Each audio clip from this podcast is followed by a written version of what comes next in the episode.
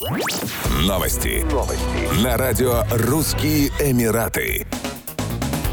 Департамент культуры и туризма Абу-Даби объявил о планах по привлечению в столицу 24 миллионов гостей до конца 2023 года. Стоит напомнить, что в минувшем году туристический поток вырос до 18 миллионов путешественников, а средняя заполняемость отелей составила 70%.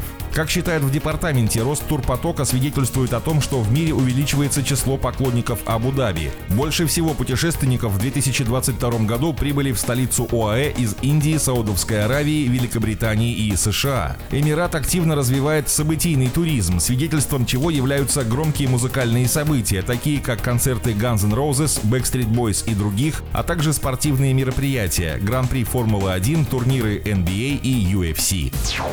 Министерство здравоохранения Объединенных Арабских Эмиратов призвало население отказаться от поездок в экваториальную Гвинею и Танзанию, где произошли вспышки вируса Марбурга. Доктор Фарида Аль-Хасани, исполнительный директор сектора инфекционных заболеваний в Центре общественного здравоохранения Абу-Даби, призвала жителей на время отложить поездки в эти страны. Доктор, известная многим по брифингам в дни пандемии, также рассказала об особенностях вируса, его симптомах и способах его распространения. Она уточнила, что люди могут заразиться тяжелой геморрагической лихорадкой не только от летучих мышей, но также от обезьян и лемуров. Фарида Аль-Хасани призвала население избегать контактов с потенциальными зараженными зараженными, прибывшими из стран, затронутых вспышкой вируса. Сами путешественники, чувствующие симптомы заболевания, должны самоизолироваться и обратиться в медицинское учреждение в случае ухудшения самочувствия.